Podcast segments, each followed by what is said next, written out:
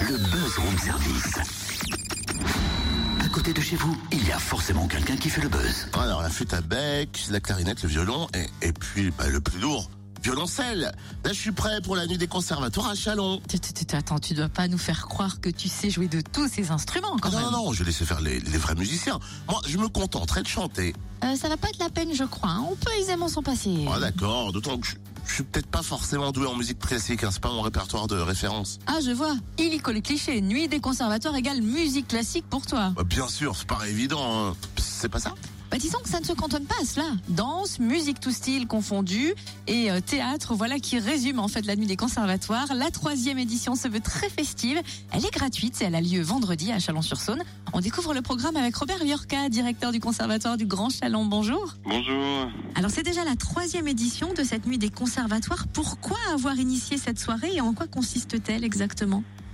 Alors il y a trois ans, on s'est rendu compte que finalement, souvent, quand on discutait avec euh, des gens qui ne fréquentaient pas les conservatoires, ils ignoraient un petit peu euh, ce qu'on y faisait, l'ampleur de ce que ça pouvait représenter. Euh, pour beaucoup, c'était simplement euh, des cours sur certaines matières, on va dire dites classiques.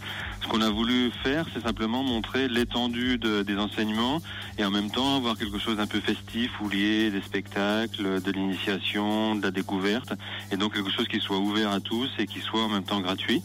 Et puis, euh, il nous semblait qu'il n'y avait pas tellement d'événements qui pouvaient regrouper et fédérer l'ensemble des conservatoires sur le territoire national. Euh, il y avait déjà des nuits des musées, euh, différents formats euh, assez euh, généraux pour d'autres institutions que les conservatoires. Et donc, on a proposé à pas mal de collègues de faire une nuit des conservatoires. euh, et cette année, on doit être autour de un millier de conservatoires qui participent euh, sur toute la France. Et ça doit être un sacré challenge de réunir 1000 conservatoires, non?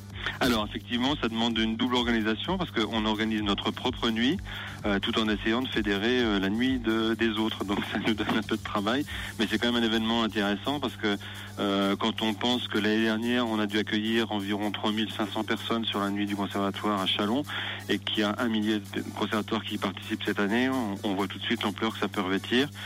D'autant plus que l'année prochaine, ça devrait encore grimper d'un échelon puisque la nuit devrait devenir européenne. Alors au menu danse, musique, théâtre avec des ateliers, des cours ouverts, des initiations, spectacles, conférences, concerts. Le lancement se fait par une batucada géante. Le programme est vraiment très riche. Quels sont les temps forts de cette nuit des conservatoires? Alors comme vous venez de le dire, effectivement, on lance euh, la nuit des conservatoires par une batucada géante. C'est un orchestre de percussion avec de la musique brésilienne. Et donc c'est un orchestre qui réunit euh, les classes d'une école primaire de Saint-Rémy, qui est donc dans l'agglomération euh, de Chalon. Donc on commence assez fortement, puisqu'on va réunir 150 enfants sur euh, l'esplanade du conservatoire. Donc le premier temps fort, c'est celui-ci. Ensuite, on a deux partenaires importants euh, au niveau du conservatoire et qui nous rejoignent pour cette nuit. C'est euh, l'Arrosoir, qui est le jazz club de Chalon-sur-Saône, et la Péniche, qui est la salle de musique actuelle de Chalon-sur-Saône, avec une programmation qu'on a voulu décaler, puisque tout ce qui est jazz et musique actuelle va rester au sein du conservatoire, alors que sur l'Arrosoir et sur la Péniche, on a plutôt souhaité faire des productions acoustiques. Donc on a par exemple des ensembles de clarinettes ou de flûtes traversières qui vont jouer de la musique classique, mais on a aussi euh, du chant, on a des musiques du monde par exemple euh, à la péniche. Donc une programmation décalée par rapport au lieu. Alors c'est très festif et puis on a euh, par exemple euh, quelques-unes des spécialités chalonnaises qui seront bien représentées.